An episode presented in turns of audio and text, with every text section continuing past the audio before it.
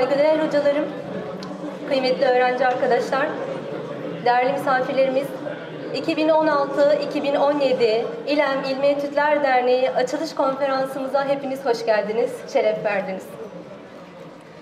İLEM İlmi Etütler Derneği olarak 15 yılı geride bıraktığımız şu günlerde siz kıymetli dostlarımızdan aldığımız şevk ve heyecan ile yolculuğumuza devam ediyoruz. İLEM İlmi Etütler Derneği, sahih ilmi çalışmalara her zamankinden daha fazla ihtiyaç duyulduğu çağımızda nitelikli ilim adamları yetiştirmek, kendi ilim ve medeniyet anlayışımızdan hareketle sahih bir hayat nizamı için gerekli olan bilgi ve birikimi oluşturmak gayesiyle kurulmuştur. Bu ulvi amaç doğrultusunda derneğimiz 15 yıldır büyük bir gayretle çeşitli çalışmalar yürütmekte, eğitim programları, konferanslar ve atölyeler düzenlemektedir. Geniş bir yelpazede yürütülen bu faaliyetlerden elde edilen birikimi kitap, dergi, rapor gibi yayınlara dönüştürerek kamuoyunun istifadesine sunmaktadır.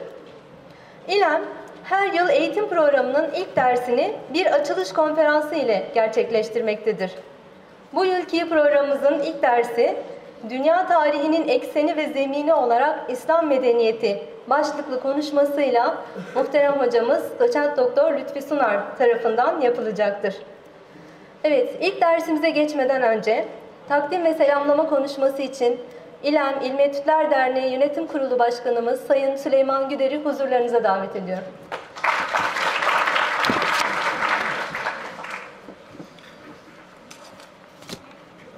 Selamünaleyküm. Evet misafirler, saygıdeğer hocalarım, sevgili öğrenciler, özür dilerim. Hepiniz açılış konferansımıza hoş geldiniz. İnşallah güzel, bereketli, dolu dolu bir yıl, bir eğitim sezonu geçiririz. Temennimiz bu yönde. Arkadaşımızın bahsettiği gibi İlmi Etütler Derneği kurulduğu günden bu yana ilim adamı yetiştirmek için mücadele eden bir dernek. Bu yönde çabaları gayreti olan bir dernek. Buna yönelik yapmış olduğumuz birçok faaliyet var. Arkadaşım bunun önemli bir kısmından bahsetti ama bizim için çok önemli olan iki eğitim programı var. Bunlardan bir tanesi lisans düzeyinde yapmış olduğumuz 3 yıllık eğitim programı, diğeri ise lisans düzeyindeki öğrencilere yapmış olduğumuz dönemlik seminerler, okuma grupları, atölyeler. Bu eğitim dönemini her sene bir ders ile yapıyoruz ama bu dersimizdeki hocalarımız, konuk hocalarımız genelde ilk defa çalışmalarını burada, özgün çalışmalarını burada sunmasını istiyoruz. Bunu özellikle önemsiyoruz. Buraya çağırdığımız hocaların çalışmalarını büyük oranda ilk defa buradan duysun istiyoruz ve şimdiye kadar buna gayret ettik. Daha önceki yıllarda Engin Deniz Akarlı hocamız, Ömer Türker hocamız, Halil İbrahim Yeligün hocamız ve Kasım Küçükalp hocalarımız da bu çalışmaları elhamdülillah istediğimiz düzeyde ve performansla gerçekleştirdik. Bu sene çok özel birisi, bizim için, İlmi Etütler Derneği için çok özel birisi ile açılış konferansımızı gerçekleştireceğiz.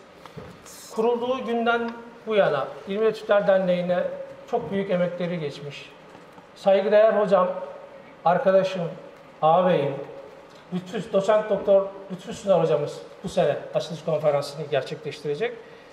Hocam bize dünya tarihinin ekseni ve zemini olarak İslam medeniyeti başlıklı bir konferans inşallah takdim edecek.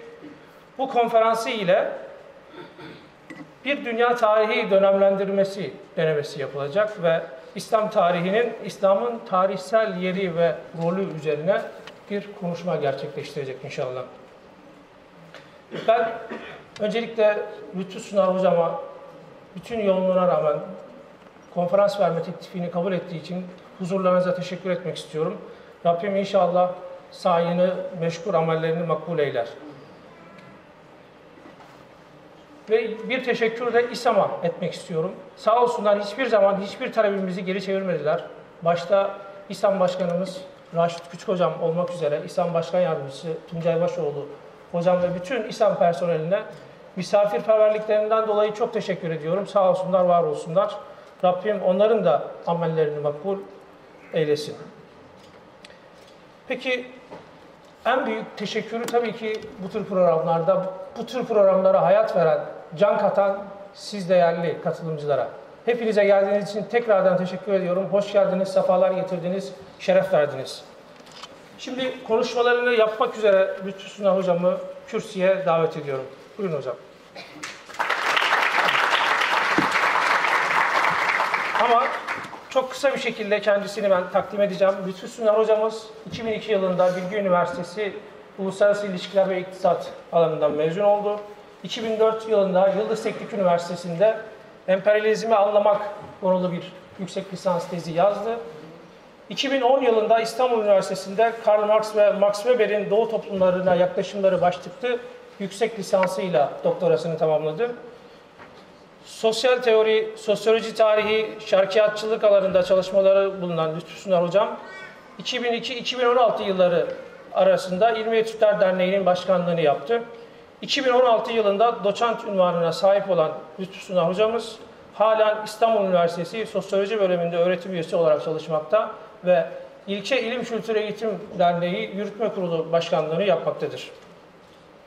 Sunar'ın Marx ve Weber'de Doğu toplumları ve Türkiye'de iş ortaklıkları Marx and Weber on Oriental e, Societies adlı yayınlamış 3 telif eseri dışında seçkin yayın evlerinden çıkan Eurocentrism at Margins, Encounters, Critics and Going Beyond, Türkiye'de toplumsal tabakala, tabakalaşma ve eşitsizlik, sömürge ve kölelik, öteki üzerine başlıklı birçok e, telif, e, editoryal çalışması bulunmakta. Ben hepinize ve hocama tekrardan teşekkür ediyorum.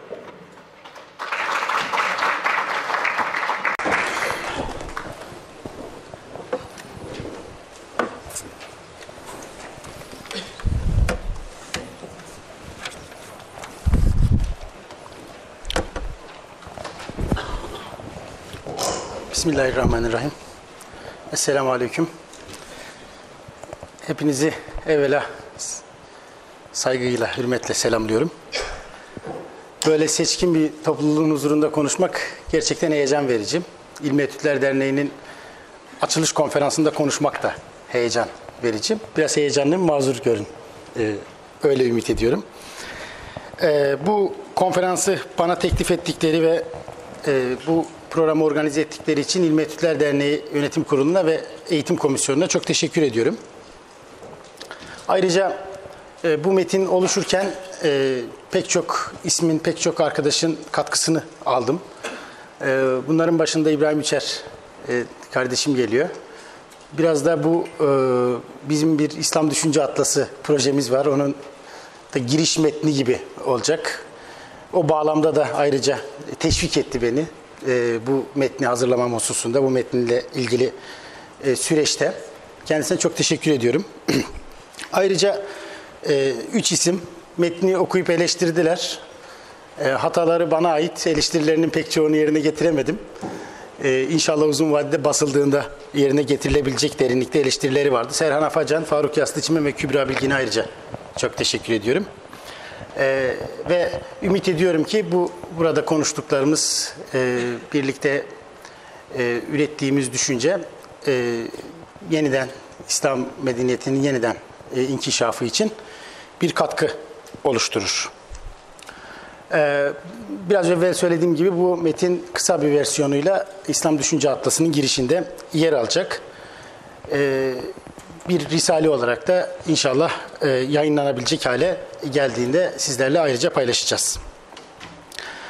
Ee, İslam dünyasında son yüzyılda çok sayıda medeniyet tartışması var. Ee, çok sayıda medeniyet projesi var. Hepimiz 90'larda medeniyetin efsunlu dünyası ile e, gençliğimizi geçirdik. Ee, ayrıca 2000'lerde bu medeniyet söylemi eleştirilmeye başlandı. Çeşitli yönleriyle tartışılmaya başlandı. Ee, ve biz belki de son yüzyılımızı Batı uygarlığının e, önlenemez yükselişi karşısındaki kaybımız ile İslam medeniyetini yeniden nasıl inkişaf ettiririz sorusu çerçevesinde geçirdik. Özür dilemeci yaklaşımlar ortaya çıktı. Batıcı yaklaşımlar ortaya çıktı. Muhafazakar yaklaşımlar ortaya çıktı. e, bu medeniyetle yüzleşmemiz çeşitli biçimlerde, çeşitli mahiyetler alarak devam etti. Bu tartışmaların e, detaylarına girmeyeceğim. Ancak bu tartışmalarda eksik kaldığını düşündüğüm iki noktanın aynı zamanda İslam dünyasında üretilmiş olan medeniyet teorileri, medeniyet perspektiflerinde ciddi eksiklikler oluşturduğunu düşünüyorum. Bunlardan birincisi İslam medeniyetinin dünya tarihinde konumlandırılması uğraşının eksik kaldığını düşünüyorum. İncelediğim çalışmalarda elbette ki hepsini inceleyememişimdir. Medeniyet tartışmaları üzerine e, o yaptığım okumalarda böyle bir girişimin zaman zaman sınırlı düzeyde e, yürütülse de genellikle e, hakim kaldığını e, görüyoruz. E, özellikle e, İslam'ın e, doğuşunun dünya tarihi için sosyoekonomik ve e, psikotarihsel boyutlardan ne anlama geldiği ve İslam'ın dünya tarihinde neyi temsil ettiğine yönelik verilen dini cevapları, teolojik taraf cevapları bir tarafa bırakacak olursak, yani İslam'ın son din olması, Hazreti Peygamber'in sallallahu aleyhi ve sellem insanlığa gönderilmiş son elçi olmasını bir kenara koyacak olursak, e, bunun dışında tarihsel, güçlü tarihsel cevapların pek yapılmadı, verilmediğini görüyoruz. İkincisi, e, biraz sonra detaylıca e, anlatmaya çabalayacağım. Medeniyetin e, aynı zamanda sadece kendi mensupları için değil, başkaları için, ötekiler için ne anlam ifade ettiğini, İslam medeniyetinin Müslümanlar için anlamı çoğu kez bizim iman ile bulabildiğimiz bir cevap. Biz iman ile yaklaşıyoruz İslam medeniyetinin pek çok e, problemine, meselesine. Onun son dinin son e, yansımaları olduğunu biliyoruz. Dolayısıyla bu çerçevede İslam medeniyeti Müslümanlar için çok açık bir anlama sahip. Çoğu kez de bu anlam sömürgecilik ve emperyalizm karşısında kaybedilen konumların yeniden elde edilmesiyle iç içe geçmiş bir anlam kümesine sahip. Halbuki İslam medeniyeti sadece Müslümanlar için değil, tüm insanlık için belirli anlamlar ifade ediyor. Hatta daha da ileriye giderek şunu söyleyebilirim.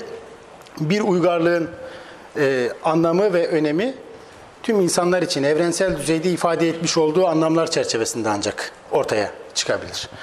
Bu meselenin de İslam medeniyeti ile ilgili tartışmalarda eksik kaldığını düşünüyorum. İslam medeniyeti başkaları için ne anlam ifade ediyordu? Dünyadaki diğer topluluklar, diğer insanlar için ne anlam ifade ediyordu? Ve ötekiler için ne anlam ifade ediyordu? Bunun da eksik kaldığını düşünüyorum. Bir arkadaşımız metni okuduktan sonra iyi de grand teoriler çağı bitmedi mi?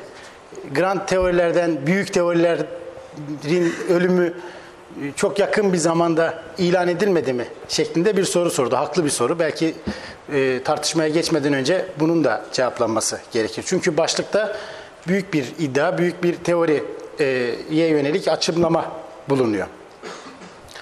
Bu grand teori tartışmaları malumunuzdur 90'larda Marksizmin çöküşüyle birlikte yaşanmış tartışmalardır. Özellikle Marksizmin tarihsel materyalizm etrafında insanlık tarihini, dünya tarihini açıklama girişimleri 1990'larda Sovyetlerin çöküşüyle birlikte artık grand teorilerin de çöküşü olarak gözüktü.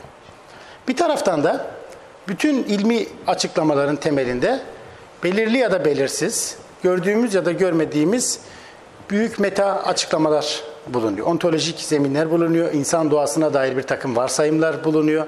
Tarihin gelişimine dair bir takım e, önermeler bulunuyor. Dolayısıyla belki de biten grand teoriler, büyük anlatılar açıktan ifade edilmiş ve bir ideolojiye dönüşmüş biten anlatılar. E, büyük anlatılar oldular. E, ve bir tarihi açıklamak, bir toplumu açıklamak, bir iktisadi sistemi açıklamak için çoğunlukla bizim büyük teorilere, arka planda işleyecek e, fikri çerçevelere ihtiyacımız bulunuyor. Bugün burada ben bir grand teori ortaya attığım düşüncesinde değilim. Ancak başlığın belki e, e, içerimi böyle bir e, böyle bir fikri, böyle bir e, eleştiriyi gündeme getirebilir. Bunu peşinen e, belki belirtmekte fayda bulunabilir. Medeniyetin hikayesi insanların dış koşulların tehdit ve tahditleri karşısında geliştirdikleri çözümlerle yakından ilişkili. Bir medeniyetin oluşumunda ve gelişiminde biri yatay, diğeri de dikey eksen olmak üzere iki boyut bulunuyor. Yatay eksende ortaya çıkan ihtiyaçları bu karşılamak, sorunları çözmek ve e, insanlığın yüzleştiği, beşeriyetin yüzleştiği e, so- e, meselelere çözüm getirmek üzere geliştirilen yeni bilgi, teknik ve çözümlerden müteşekkil beşeri sosyal sistemin işleyişi bulunuyor. Dikey eksende ise bu beşeri yaşamın anlamına dair içeriklerin geliştirildiği dini manevi alan bulunuyor. Bu iki eksende gerçekleşen gelişmeler ve yenilikler birbirinden kopuk olmadığı gibi esasen birbirini tetikleyen mekanizmalara da sahiptirler. İbn Haldun'un tabiriyle insanoğlu yeryüzünde ihtiyaçlarını daha iyi giderebilmek için daha rahat bir yaşama erişebilmek için bir arayış içerisindedir. Bu arayış bir araya gelmeyi, bir iş bölümü içerisinde birlikte çalışmayı ve bir sosyal düzen inşa etmeyi etme neticesini doğurmaktadır. Bu süreçte medeniyetlerin gelişimi birçok başka unsurla birlikte hususen yeni bilgilere ve tekniklere erişim ile gerçekleşmektedir. Beşeri düzlemde yeni bilgilerin ve tekniklerin gelişimi bu gelişimi sağlayan en önemli etken birlikte öğrenme sistematiği olarak adlandırabileceğimiz, collective learning olarak İngilizcesini kullanabileceğimiz insanlar, topluluklar ve medeniyetler arası etkileşimdir. Bu sebeple sembollerin ve yazının icadı medeniyetin gelişiminde en önemli unsurlardan birisi olmuştur. Böylece birçok e, böylece sadece birlikte öğrenme değil, aynı zamanda öğrenilerin, öğrenilenlerin zaman içerisinde aktarılması ve çoğaltılması da söz konusu olabilmiştir. Tarih boyunca medeniyetlerin gelişimi bir medeniyetin başkalarından ne kadar fazla öğrenirse veya bu öğrenmenin önünü ne kadar çok açarsa o kadar çok gerçekleştiğini göstermektedir. Aksi halde kapalı bir yapıya dönüşüp medeniyetler gerilemeye ve zamanla çökmeye başlarlar. Bununla birlikte zaman zaman özellikle düşünsel sistem açıklayıcı sınırlarına dayanarak kapalı bir çerçeve inşa edebilir. Ve siyasi sistemlerin ya büyük bir krizle karşılaşması veya giderek yerleşik hale geldiği durumlar medeniyetleri kendi varlıklarını korumak için dışa kapanmaya itebilir. Bu neredeyse medeniyetlerin doğuş, yükseliş ve çöküşünün doğal bir döngüsü gibidir. Bu dönemlerde oluşan meşruiyet krizleri genellikle yoksulluktan ve toplumun dezavantajlı kesimlerinden beslenen yeni ahlaki hareketler veya istilalar, göçler, askeri yenilgiler gibi dış etkenlerle örtüşür ve bu tür krizler yeni bir sistemin ortaya çıkmasına yol açabilir. Ancak bazen de yerleşik hale gelen e, medeniyet kendisini bir hegemonik yapı olarak bürokratik bir sistemle veya dinsel bir söylemle tahkim edebilir. Bu gibi durumlarda da yine ezilmişler tarafından beslenen dini hareketler veya nübüvvet medeniyetlerin tıkanıklığını açan önemli işlevler üstlenir. İçe kapanmış medeniyetleri tekrar dışa açma yönünde bir etki oluşturur. Geniş Mezopotamya coğrafyası, Anadolu, Mısır ve İran'ı da içine alacak şekilde hem ortaya çıkan sosyal düzenin birlikte öğrenmeyi mümkün kılması, hem de sık bir şekilde nübüvvet ile yenilenmesi dolayısıyla dünya tarihinde medeniyetin ekseni ve zemini olarak ortaya çıkmıştır. İslam, geniş Mezopotamya'da oluşan İbrahimi gelenek ve beşeri birikim üzerine kendisini inşa ederek oluşturduğu zemin ile daha önce görülmemiş düzeyde bir etkileşime dayalı bir medeniyet tecrübesi ortaya koymuştur. İslam'ın bu medeniyet tecrübesi dünya tarihinin hem zaman hem de zemin bakımından akışkan ve geçişken zeminini temsil etmektedir.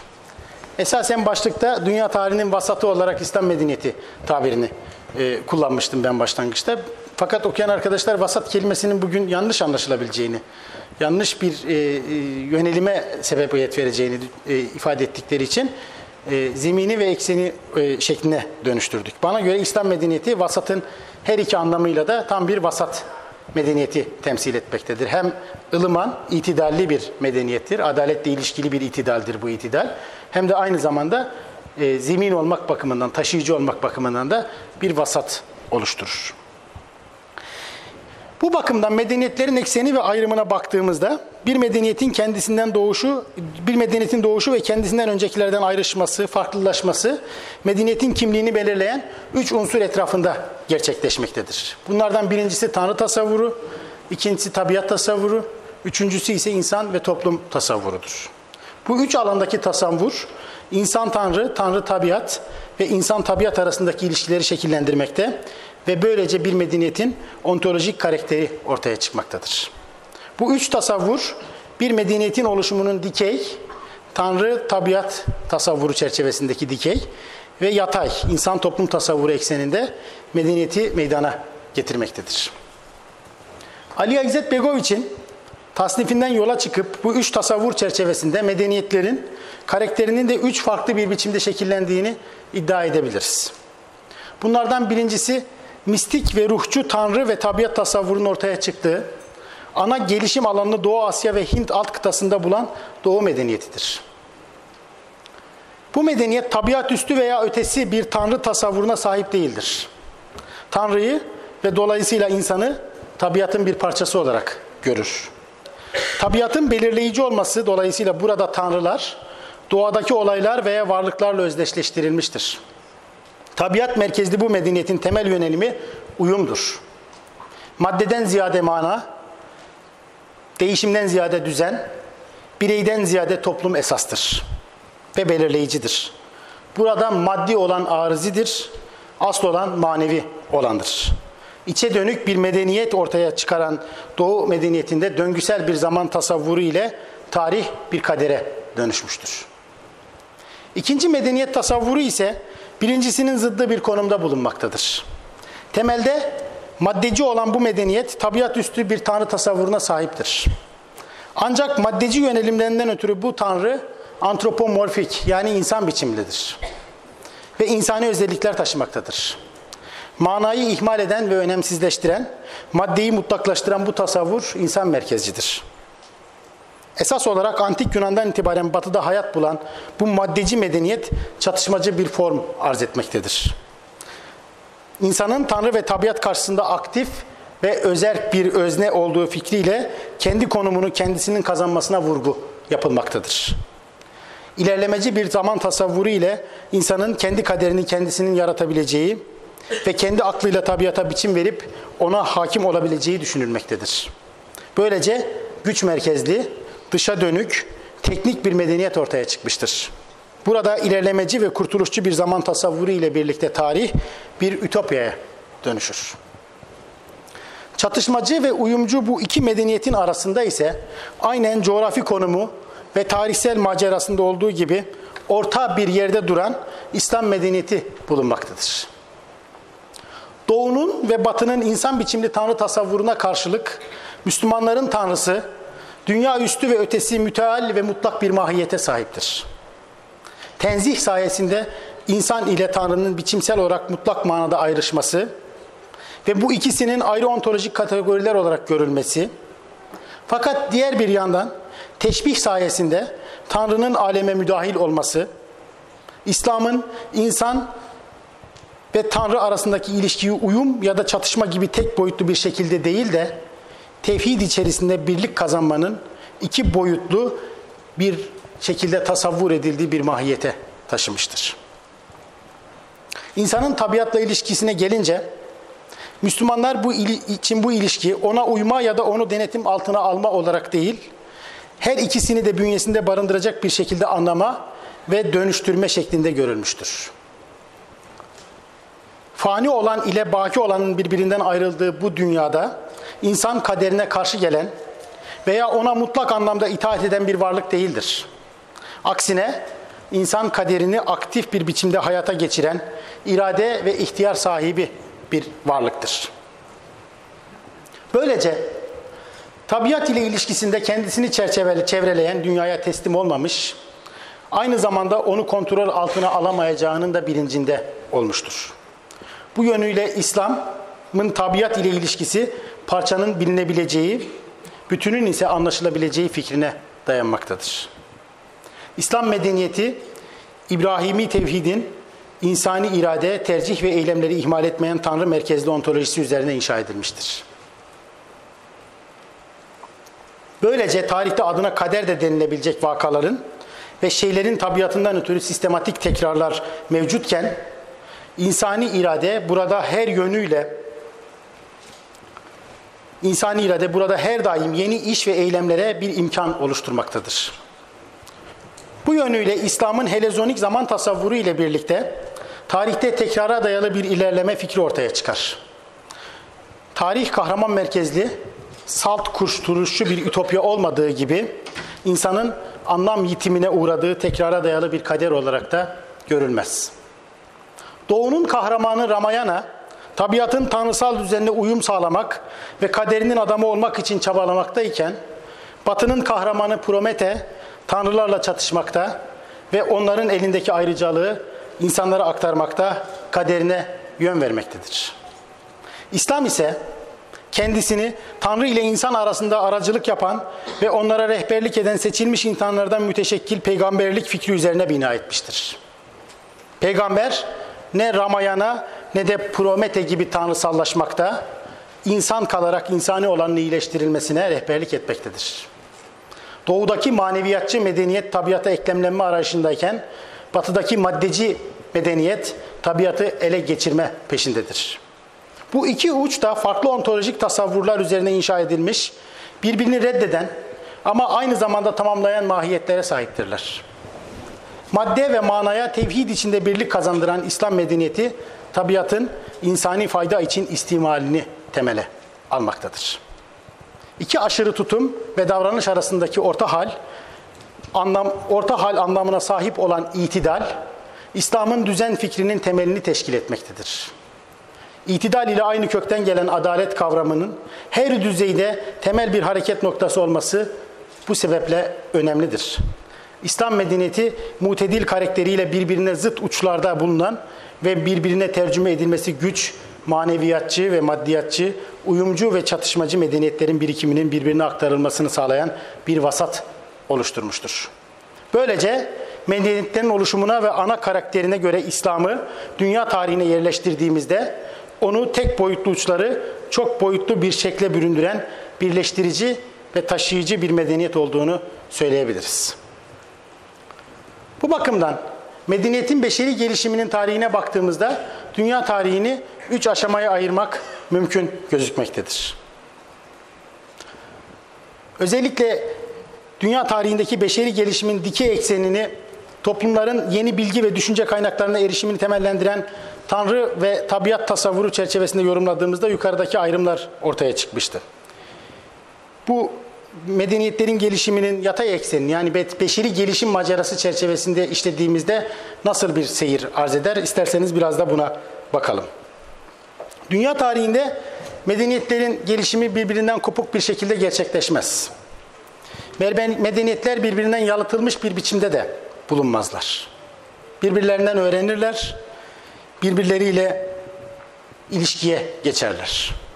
Medeniyetin belirli bir kapalı havzada diğer insan toplulukları ile herhangi önemli bir etkileşime girmeksizin geliştiğine dair düşünce modern batı medeniyetinin kendisini açıklarken oluşturmuş olduğu en temel referanslardan birisidir. Weber'in tabirini hatırlayacak olursak batı uygarlığı kendi göbek bağını kesmeye muktedir, tek uygarlıktır kendi göbek bağını kesebilen bir bebeği düşünürseniz bunun nasıl bir potansiyel imkan oluşturduğunu, tanrısal bir potansiyel oluşturduğunu e, düşünebilirsiniz. Aynı zamanda Batı uygarlığının gelişimi için üretilen en önemli Avrupa merkezci tezlerde saflık fikrine de çok belirgin bir vurgu bulunmaktadır. Avrupa uygarlığı başkalarından beslenmemiştir ve saf bir uygarlıktır. Aslında medeniyetlerin dünya tarihinde bir tesbihin taneleri gibi peş peşe ardı sıra geldikleri fikri de bence sorunlu bir fikirdir. Yani birinin ölüp diğerinin ondan sonra doğduğu fikri sorunlu bir fikirdir.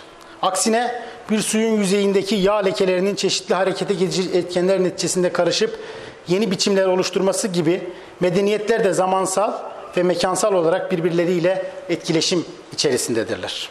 Zamanla birbirlerine karışırlar ve yeni medeniyet tecrübeleri ortaya çıkar.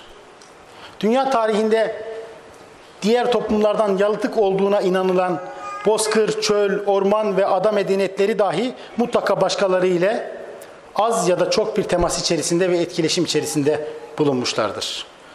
Dolayısıyla medeniyetin oluşumunun e, yatay boyutunda beşerin macerası, beşeriyetin gelişim macerası çok önemli bir yer tutmaktadır. Bir medeniyet başkalarıyla ne kadar fazla temasa geçer, başkalarıyla ne kadar fazla değişim içerisinde geçerse o kadar fazla kalıcı ve yaratıcı etkiler meydana getirmektedir.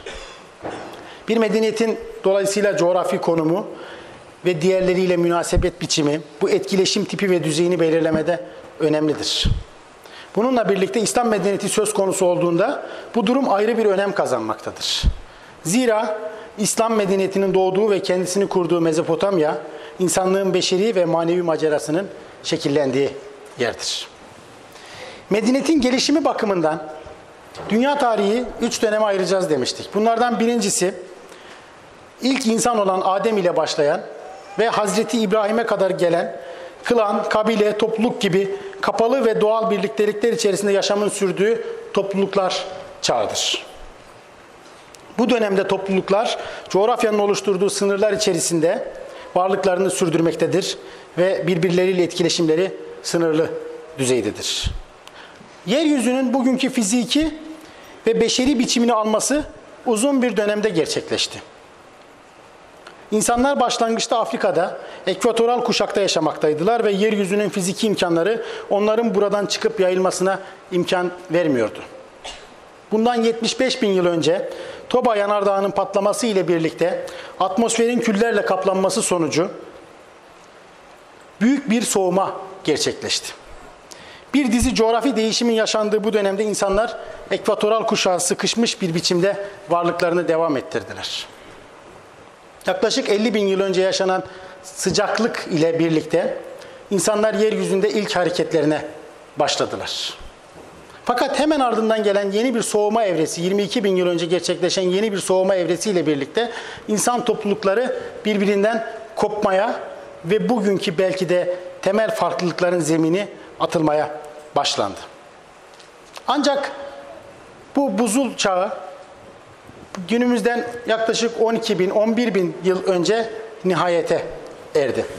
Ve nihayete ermesiyle birlikte insanlar yavaş yavaş bulundukları yerlerden çıkmaya, daha mutedil iklim koşullarının bulunduğu, daha e, rahat yaşam koşullarının bulunduğu yerlere doğru hareket etmeye başladılar. Bu yerlerin başında Mezopotamya ya da bir başka adıyla bereketli hilal gelmekte.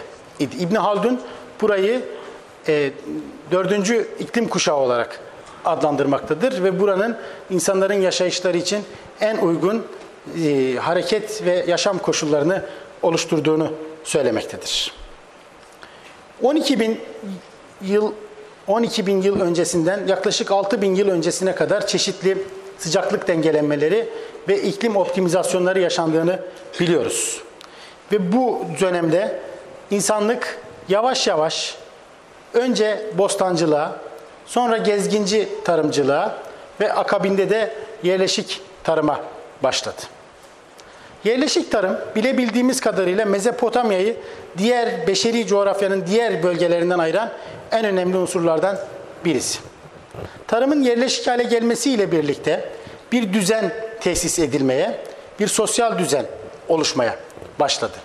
Ve bu sosyal düzen her bakımdan insanların birleşmesine, küçük toplulukların daha büyük topluluklar oluşturmak üzere bir araya gelmesine, birlikte öğrenmenin çoğalmasına, artmasına ve dolayısıyla insanların yaşamları için beşeri koşulların iyileştirilmesine yol açtı.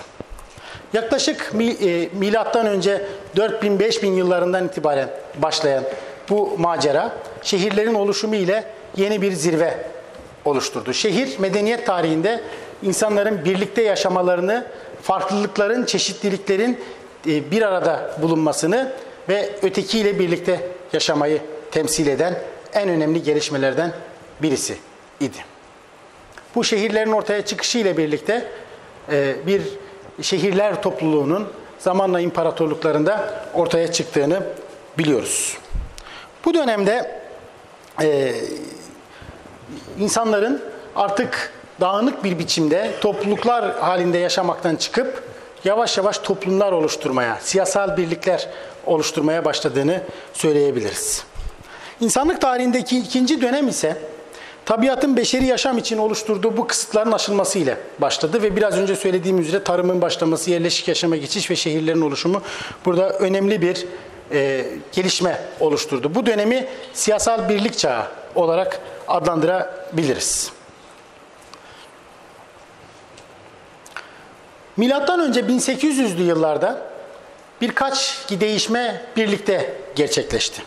Bunlardan birincisi demirin Mezopotamya'da tunca dönüştürülmesi ve bu yerleşik hale gelmiş toplulukların, şehir topluluklarının genişleme zeminini oluşturabilecek bir beşeri zemin oluşturması idi. Ancak Mezopotamya şehirleri ve imparatorlukları bütün siyasi gelişmişliklerine ve beşeri olarak ötekiyle bir arada yaşamayı zeminlerine almalarına rağmen bunu kalıcı bir sisteme dönüştürmekte sorunlar yaşamaktaydılar. Bu sorunların aşılmasında Hazreti İbrahim'in getirmiş olduğu temel ilkelerin ve e, katkının çok önemli bir yeri olduğunu söyleyebiliriz.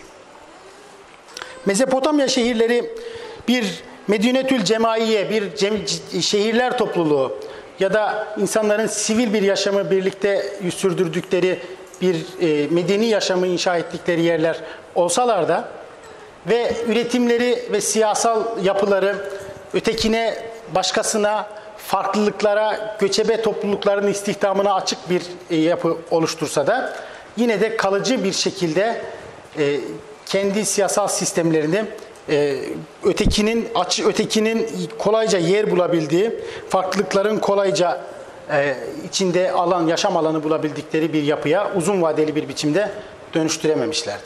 Hazreti İbrahim burada özellikle misafirperverlik ve tevhid fikriyle birlikte e, başkalarının da içinde yaşayabileceği bir zeminin temel prensiplerini atan en önemli figürdü.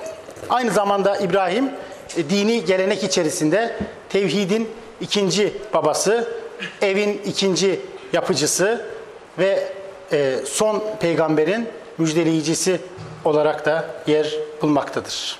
İnsanlığın bu üç çağını belki Kabe'nin yapım macerası içerisindeki üç dönüm noktası ile sembolize edebiliriz. İlk yapıcısı olan Adem, yeniden yapıcısı olan İbrahim ve onun yeniden biçim, yeni bir işlev kazanmasını sağlayan Hz. Muhammed sallallahu aleyhi ve sellemin katkıları ile birlikte medeniyetin üç çağını sembolize edebiliriz. Tekrarlamak gerekirse bu ikinci aşamanın temsil ettiği en önemli değişim beşeri yaşamın en önemli yeni bir formu olarak homojen toplulukların heterojen siyasi yapılar içerisinde bir araya da yaşamaya başlamasıdır. Üzerinde içerisinde yeryüzünde her dilin konuşulduğu ya da sokaklarında her halktan insanı barındırdığı rivayet edilen Babil Kulesi ve Babil şehri bu aşamanın en önemli sembollerinden birisidir. Sadece dünyanın farklı yerlerinden toplulukların göç yoluyla geniş Mezopotamya'ya gelmesi değil, aynı zamanda burada birlikteliğin zemininin oluşumu da insanlık tarihinde yeni bir aşamayı temsil etmekteydi. Burada özellikle önce hesabı ve iletişimi sağlayan sembolleri, ardından da bu sembollerin gelişimiyle yazının icadı medeniyetin beşeri macerasında büyük bir sıçrama yaşatmış, birlikte öğrenmeye yeni bir zemin oluşturmuştur. Coğrafyanın, insanın, iklimin, insana hareketliliğin ve yeni bilgi tekniklerinin gelişimiyle şekillenen bu uygarlık 2000'lerde, milattan önce 2000'lerde, günümüzden 4000 yıl önce yeni bir biçim aldı. Bu biçimi Hazreti İbrahim'in e, sembolize ettiğini biraz önce e, söyledim. Ve biz bugün kendimizi İbrahim'in milletinden görerek aslında oluşturulmuş bu yeni birlikte yaşama formunu da e, tekrarlamış bulunuyoruz. İbrahim peygamberin mirası coğrafyanın ezilmiş, yoksul ve dışlanmış bir halkı olan İbranilere verildi. İbranilerden silsile halinde Hazreti İbrahim'in soyundan peygamberlerin gelmesi ve onların bu peygamberlik müessesesiyle kurulu düzenin karşısında yer almaları ancak her şeye rağmen Kitab-ı Mukaddes'te ve Kur'an-ı Kerim'de sıklıkla eleştirildikleri gibi kendilerine verilen bu mesajın evrenselci karakterini bir türlü anlayamamalarından ötürü bu mesaj İbraniler eliyle evrenselleştirilemedi. Hazreti İbrahim'in temsil ettiği şey evrenselleştirilebilecek bir mesaj, ötekine açık bir toplumsal yapı iken İbranilerin kabileci tutuculuğu, onların bu mesajı evrenselleştirmelerinin önünde önemli bir engel olarak karşımıza çıktı. Dolayısıyla İbrahim'i mesaj somut bir toplumsal düzene dönüşemeden ortak bir ata fikri etrafında birleştirici bir düşünce olarak ancak varlığını devam ettirebildi. Onun insanları tevhid etrafında adalet ve paylaştırma ilkesi etrafında birleştirme fikri maalesef somut bir sisteme dönüşemedi. Hazreti İsa'nın evrenselleştirici mesajının önce Yahudi kabileci din adamlarının dar yorumlarının oluşturduğu direnişle bir beden bulamayışı, arkasından Roma'nın devlet dinine dönüşmesiyle birlikte bürokratize olması, bu e, İbrahimi e, dini geleneğin sosyal bir bedene kavuşmasını engelleyici bir form oluşturdu. Bazıları medeniyet tarihinde İskender'i evrensel bir imparatorluk sisteminin kurucusu olarak düşünürler. Ancak İskender Bozkır halklarının başbuğu bir fatih olmakla birlikte bir düzen kurucu değildir. Aynı zamanda onun imparatorluğu Pers ve Mezopotamya yönetim sisteminin bir devamıdır ve bu ilkeler üzerine inşa edilmiştir. Sadece 13 yıl süren bir siyasal fetih çağının akabinde birbirinden kopuk farklı siyasal sistemlerin yeniden ortaya çıkması İskender'in İskender'e atfedilen evrensel medeniyet fikrini yeterince besleyebilecek bir tarihsel realite sunmamaktadır. İbrahim'in insanlığa çizdiği ufuk diğer oğlunun İsmail'in nesebinden gelenlerce hayata geçirildi. Hacer'in siyahi bir göle kadın olması onun ve çocuğunun sürgün edilmesine neden olmuştu. Ancak Kabe'nin yeniden inşası ve Zemzem İsmail'in kabileleri etrafına toplamasına vesile oldu ve Tevrat'ta ifade edildiği üzere onun soyundan gelenler büyük bir millete dönüştüler.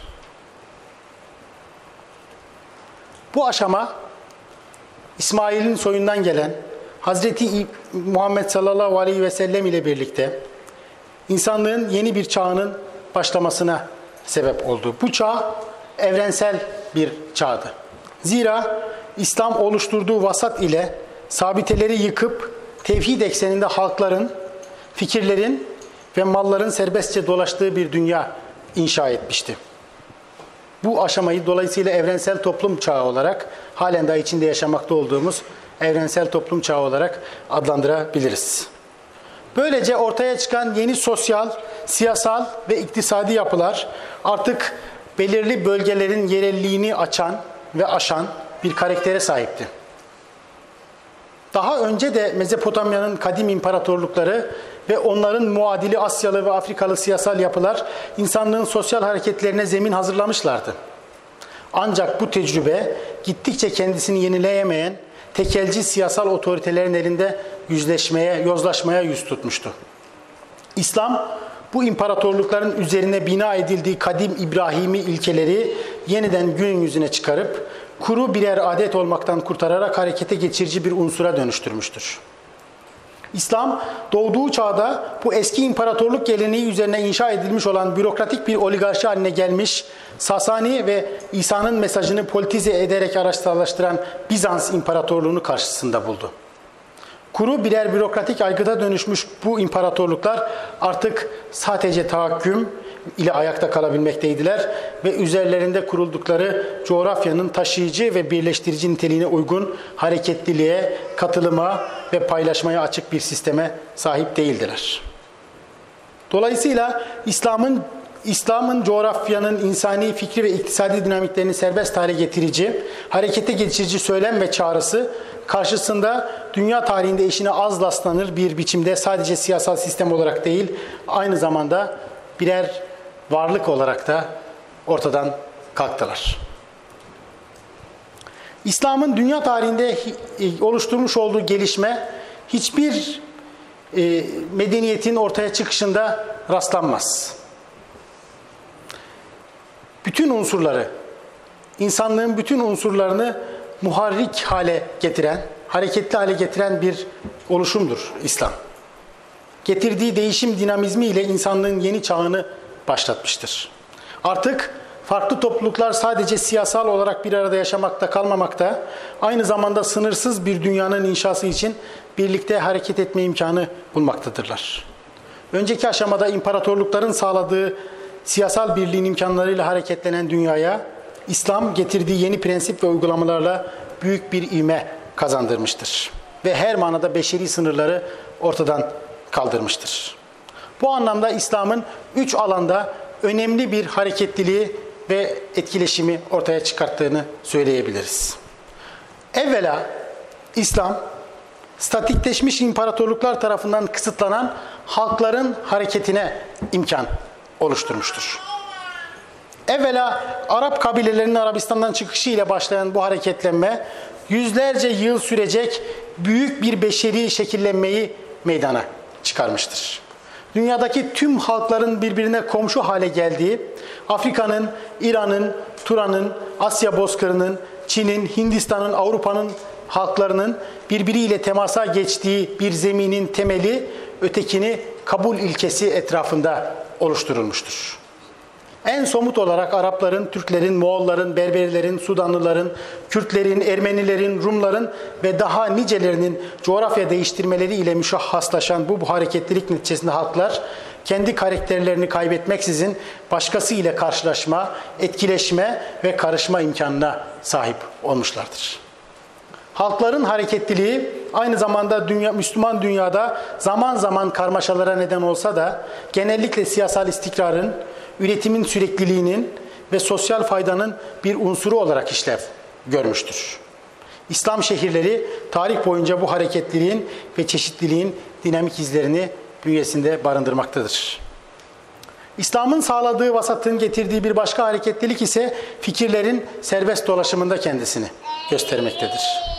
İbni Haldun'un ele aldığı biçimiyle medeniyetin yani Umran-ı Hadari'nin teşekkülü ile ilimlerin inkişafı arasında doğrudan bir bağlantı bulunmaktadır. Bir medeniyetin gelişiminin başkalarından edinilen bilimlerdeki süreklilikle ilişkisine işaret eden Hudson, İslam'ın medeniyet tecrübesinin de buna dayandığını söylemektedir. 100 yıldan daha kısa bir sürede Endülüs'ten Çin'e kadar dünyanın ana aksını birbirine bağlayan siyasal gelişmeler aynı zamanda bu coğrafyadaki bilgileri, teknikleri ve düşünceleri de akışkan hale getirmiştir. Böylece çok büyük bir gelişmenin önünü açan bu vasat, Yunan felsefesiyle Hint düşüncesini birlikte el almayı, Afrika sanatı ile Akdeniz mimari geleneklerini birleştirmeyi, Türklerin toplum tasavvuru ile İran yönetim düşüncesini mezcetmeyi mümkün kılmıştır. Bu etkileşim ve temas İslam düşüncesinin temel bazı özelliklerinde belirlemiştir. Hudson'ın tabiriyle İslamileşmiş toplum Nil'den Amu Derya'ya kadar uzanan topraklarda daha önce yaşamış toplumların sadece doğrudan varisi olmakla kalmayıp önemli bir ölçüde onları müspet bir biçimde devam da ettirmiştir. İslamileşmiş toplum nihayetinde coğrafi olarak ve beşeri ve maddi kaynaklar açısından kadim Babillilerin, Mısırlıların, İbranilerin, Farisilerin ve başka komşuların medeni geleneklerini özellikle de bilgi zeminlerini yeniden üretmiştir. İslam düşüncesi evrensel beşeri tecrübenin kurucu ilkeler çerçevesinde birleştirildiği ve yeni biçimler verildiği mahiyetle yeni bir düşünme sistematiği meydana çıkarmıştır. İslam tarihi coğrafyalar arası aktarılan ve doğduğu coğrafyadan uzakta hayat bulan çok sayıda fikrin de tarihidir. Örneğin Türkistan gibi bugünkü ölçüler içinde bile çok uzak sayılabilecek Anadolu ve e, Balkan coğrafyasında etkiler oluşturması, Afganistan'dan yola çıkan Mevlana'nın Anadolu'nun sembolüne dönüşmesi, Endülüs'te doğan İbn Arabi'nin Bilad-ı Şam ve Rum'da oluşturduğu muazzam etki, İslam medeniyetinin bu açık ve akışkan yapısını gösteren en önemli örneklerden sadece birkaçıdır. İslam sadece halklara ve fikirlere değil, aynı zamanda mallara da büyük bir hareketlilik getirmiştir. Temelde insan ihtiyaçlarının uygun ve en iyi bir biçimde giderilebilmesi prensibi çerçevesinde ticareti kolaylaştıran İslami ilkeler mucibince bazı sosyal bilimciler tarafından bir şark küreselleşmesi olarak dahi adlandırılabilen büyük bir iktisadi entegrasyon dönemi başlamıştır. İslam ile birlikte ticaretin canlanmasıyla kadim şehirler yeniden dirilmiş, pek çok yeni şehir inşa edilmiştir. Şehirlerin oluşturduğu ticari ağlar İslam imparatorluklarının en önemli özelliklerinden birisi ola gelmiştir. Temelde bir kale şehri olmayan İslam şehirleri özelde pazar yeri ile temsil edilen bir çeşitliliğin ve dinamizmin sembolleştiği yerlerdir. Her dilden ve kökenden insanın bir araya geldiği bu şehirler aynı zamanda kültürel ve fikri alışverişlerinde gerçekleşmesinin zeminini oluşturmaktadırlar. Böylece aynı zamanda dünya üzerinde ticari aktivitenin çeşitlenmesi ve üretim imkanlarının tetiklendiği ve geniş bir refah zemininin ortaya çıktığını görmekteyiz. Bu yönüyle İslam, malların serbest hareketiyle insan toplulukları arasında bir refah üretimi ve paylaşımı sistemini oluşturmuştur. Halkların ve fikirlerin serbest dolaşımı ile birlikte düşünüldüğünde ticaretin oluşturduğu zemin, bölgeler arasındaki farklılıklardan oluşan eşitsizliklerin en aza indirildiği bir meşeri manzaranın ortaya çıkmasına vesile olmuştur. İslam, yenilediği İbrahimi ilkeler ile beşeri tecrübenin birbiriyle etkileşimini hızlandırmış ve oluşturduğu bu dinamizm ile yeni bir dünyanın kuruluşunu çok hızlı bir şekilde gerçekleştirmiştir.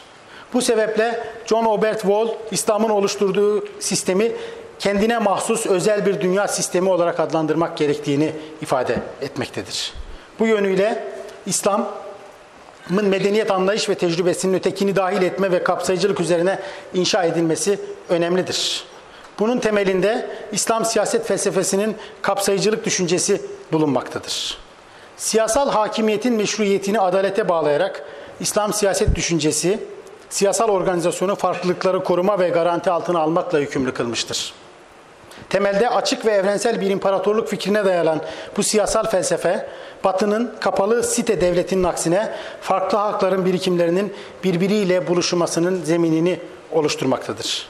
Siyasal merkezine kapalı bir yapı olarak kurgulanmaması, siyasal merkezin kapalı bir yapı olarak kurgulanmaması, coğrafyada hakki hakların birbirlerini tahakküm altına almaksızın farklı yönlerde mekansal hareketini mümkün kılmış ve değişik hakların farklı coğrafyalara yerleşebilmesine, hatta zamanla buralarda hakim pozisyona gelebilmesine yol açmıştır. Bunun en önemli göstergesi Türklerin yaşadıkları coğrafya ve geçirmiş oldukları etnolojik dönüşümlerdir. Orta Asya'dan çıkarak 100 yıl gibi kısa bir sürede İslam medeniyetinin siyasal merkezini teşkil eden bu halk kendi kimliğini yitirmeden, toplumsal yapısını dönüştürmeden Müslümanlaşmış ve daha önce sahip olmadığı bir siyasal biçim edinerek kalıcı ve kapsayıcı bir düzeni inşa edebilmiştir. İslam medeniyeti dünya toplumları ve coğrafyalar arası bu taşıyıcı vasat olma işlevini 19. yüzyılın başlarına kadar oynamaya devam etti. Ancak sosyal, siyasal ve düşünsel yapıların kendisini yenileyememesi ve gittikçe kapalı bürokratik yapılara dönüşmesiyle dünyadaki güç dengeleri değişmeye başladı. İslam dünyasındaki bu tıkanıklık neticesinde modern Avrupalı güçler dünya üzerindeki hakimiyetlerini kurmaya başladılar. Bu sadece bir siyasal hakimiyet değişimi değil, aynı zamanda dünya üzerindeki halkların birbirleriyle olan münasebetlerinin de değişimi anlamına gelmekteydi. Modern ulus devlet deneyimi dünya halkları ile ilişkisini güç merkezli ve tahakküme dayalı bir sömürgeci model üzerinden kurdu. Böylece modern dönemin hakim siyasal biçimi kendi tahakkümcü yapısını tüm dünyaya dayatmaya, tek biçimli ve tekelci bir siyaset biçimiyle farklılıklara açık olmayan bürokratik bir sistem üretmeye başladı. Bunu temellendiren en önemli dayanak ise akılcılık ve ilerlemecilik düşüncelerinden gelmekteydi. akla ve bilime dayalı en mükemmel nizam olduğunu düşünen modernite, kendi kimliğini ötekinin reddi üzerine kurmaktaydı. Böylece kendisini tanımlamak için ötekini araçsal bir konuma itmekte ve tahakkümü kendi kimliğinin meşrulaştırıcı bir parçasına dönüştürmekteydi. Modern ulus devlet deneyimi doğuda ve batıda, kuzeyde ve güneyde her bir uygulanmasında yeniden ve yeniden farklılıkları denetim altına alma ve tek biçimleştirme pratiğini göstermektedir. Modern medeniyetin egemenliğini ilan ettiği 19. yüzyıldan itibaren medeniyetler zahiren iletişimleri artmış görünse bile esasen gittikçe birbirlerinden uzaklaşmış ve kopmuşlardır. Modern siyasal düşünce hiçbir zaman İslam medeniyetinin oluşturduğu etkileşim vasatını kuramamıştır. Zira her şeyden önce İslam'ın kendi dinamizmini sağlayan halkların, fikirlerin ve malların küresel serbest dolaşımı fikrine kapalıdır. Bu kapalılık sebebiyle ilerlemecilik temelinde medeniyetleri kendisinin en üstte olduğu belirli bir hiyerarşi içerisinde kavramaya dayanan modern düşünce farklı medeniyetleri sürekli dönüştürme veya yok etme tehdidiyle karşı karşıya bıraktı. Bunu Avrupalıların Amerika'yı keşfetmelerinden sonra yaşananlarda açıkça görebiliriz. Bugün Amerikalıların kadim medeniyetlerinden tek bir eserin kalmadığı bu işgal ve sömürgeleştirme deneyimi tam anlamıyla bir yok oluştur. Birçok halkın ve medeniyetin tarihten silindiği modern yayılmada siyasal merkez geri kalanları dışlayarak kendi tahakkümünü garanti altına almak istemiş, kendi kültürünü ve sosyal modelini küresel düzeyde tek biçimli, geçerli biçim haline getirmek için yoğun bir çaba sarf etmiştir. Bunun bir neticesi olarak günümüzde küresel düzeyde yaşanan sosyoekonomik eşitsizlik, halkların ve toplumların birbirinden kopuşunu mutlaklaştırmış ve aşılmaz sınırlara dönüştürmüştür. Bu katılaşmış ve etkileşime kapalı sistem, medeniyetin gelişim dinamiklerini tıkamakta ve insanlığın sorunlarını çözülemez hale getirmektedir. Halbuki İslam medeniyetinin farklı coğrafyaları ve halkları uzlaştırıcı ve etkileşime geçiren yapısı, Doğu, Batı, Kuzey, Güney aksında akışkan bir ilişkinin oluşmasında önemli bir rol oynamıştı. Sadece coğrafyası ile değil, aynı zamanda farklı kültür ve medeniyetlerden faydalanmaya açık siyasal ve fikri yapısıyla da İslam medeniyeti dünyadaki farklı medeniyetlerin birbiriyle ilişkiye geçmesine zemin hazırlamıştı. Böylece gücün ve refahın ve kaynakların adil bir biçimde dağılımının zemini ortaya çıkmıştı. Dolayısıyla bugünkü beşeri kopuş ancak İslam medeniyetinin oluşturduğu vasata yeniden dönerek aşılabilir. Dinlediğiniz için çok teşekkür ederim.